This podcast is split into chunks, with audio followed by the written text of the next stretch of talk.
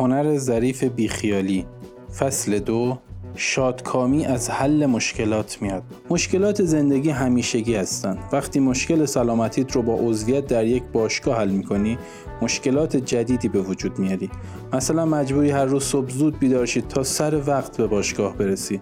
نیم ساعت مثل یک معتاد شیشه‌ای عرق بریزی و بعد دوش بگیری و لباس عوض کنی که بوی گندت کل شرکت رو بر نداره. وقتی مشکل به اندازه کافی وقت نگذروندن با پارتنرت رو اینجوری حل میکنی که چهارشنبه شب‌ها رو شب دیت نامگذاری کنید، مشکلات جدید به وجود میارید. مثلا هر چهارشنبه باید یه برنامه‌ای بریزید که جفتتون ازش متنفر نباشید. هر بار پول خوبی رو برای یک شام درست حسابی کنار بذارید. هورمون‌ها، شور و هیجان و برق‌هایی که فکر می‌کنید از چشماتون رخت بربسته رو از نو بازیابی کنید. مشکلات تمامی ندارن، فقط معاوضه میشن یا ارتقا پیدا میکنن. شادکامی از حل مشکلات میاد.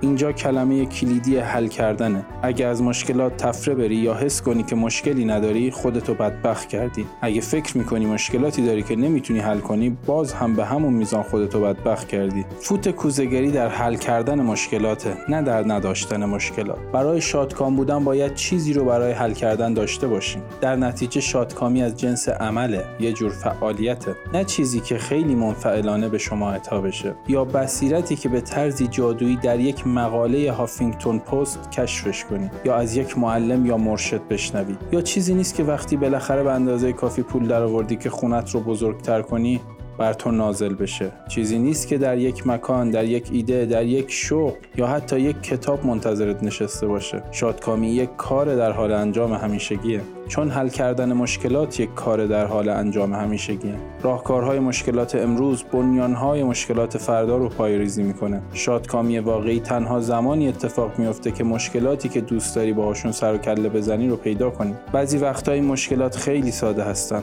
غذای خوب خوردن، مسافرت به یک سری جاهای جدید، برنده شدن در بازی‌های کامپیوتری جدیدی که خریدی. بقیه وقتا مشکلات پیچیده‌تر و انتزاعی‌تر هستن: درست کردن رابطه با مادرت، پیدا کردن یک مسیر شغلی که حس خوبی بهت بده، ایجاد یک دایره دوستی بهتر. مشکلاتت هر چی که باشن، مفهوم یکیه: مشکلات رو حل کن.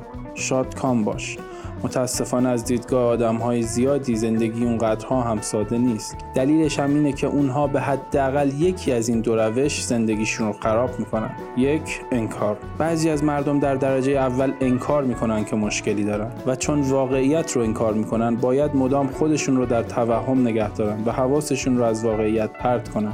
این روش ممکنه در کوتاه مدت حالشون رو خوب کنه، ولی در نهایت به یک زندگی پر از تزلزل، مشکلات عصبی و سرکوب عاطفی منجر میشه. دو، ذهنیت قربانی. بعضی ها هم هستن که فکر میکنن برای حل مشکلاتشون کاری از دستشون بر نمیاد، در حالی که میاد. قربانی ها همش دنبال این هستن که دیگران یا شرایط بیرونی رو برای مشکلاتشون مقصر بدونن. این هم ممکنه در کوتاه مدت حالشون رو بهتر کنه، ولی به یک زندگی پر از خشم، درماندگی و ناامیدی منجر میشه. آدم ها مشکلاتشون رو انکار میکنن یا بقیه رو مقصر میدونن. چرا؟ خیلی ساده است. چون این کار راحته و حس خوبی به آدم میده، در حالی که حل کردن مشکلات سخته و اغلب حس بدی به آدم میده. پرت کردن تقصیرات و انکار مشکلات به ما سرخوشی دم دستی میده. یه جور راه فرار موقتی از مشکلاته که حالمون رو بهتر میکنه. سرخوشی شکل‌های متنوعی داره. میتونه از دراگ‌هایی مثل الکل یا ماریجوانا بیاد، یا از حس حق به جانبی که بعد از مقصر کردن دیگران به همون دست میده، یا از هیجان انجام دادن ماجراجویی‌های پرخطر. سرخوشی‌ها روش‌های کم عمق و بی‌حاصلی هستند برای اینکه آدم زندگیش رو باهاشون بگذرونه. بیشتر کتاب‌ها و آموزگارهای خودیاری سعی میکنن سرخوشی‌ها رو بهتون غالب کنن،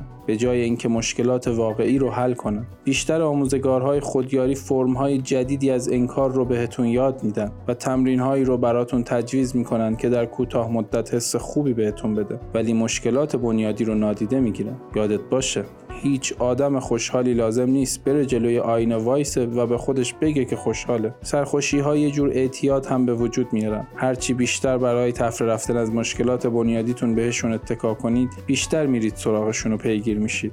در این وضعیت هر چیزی میتونه اعتیادآور باشه، بسته به اینکه انگیزه استفادهش چی باشه. همه ما روش‌های خودمون رو داریم که درد ناشی از مشکلاتمون رو سر کنیم و در دوزهای متعادلی این قضیه هیچ اشکالی نداره، ولی هرچه بیشتر تفره میریم و هرچه بیشتر سر میشیم، وقتی بالاخره با مشکلاتمون مواجه میشیم، دردش بیشتر میشه.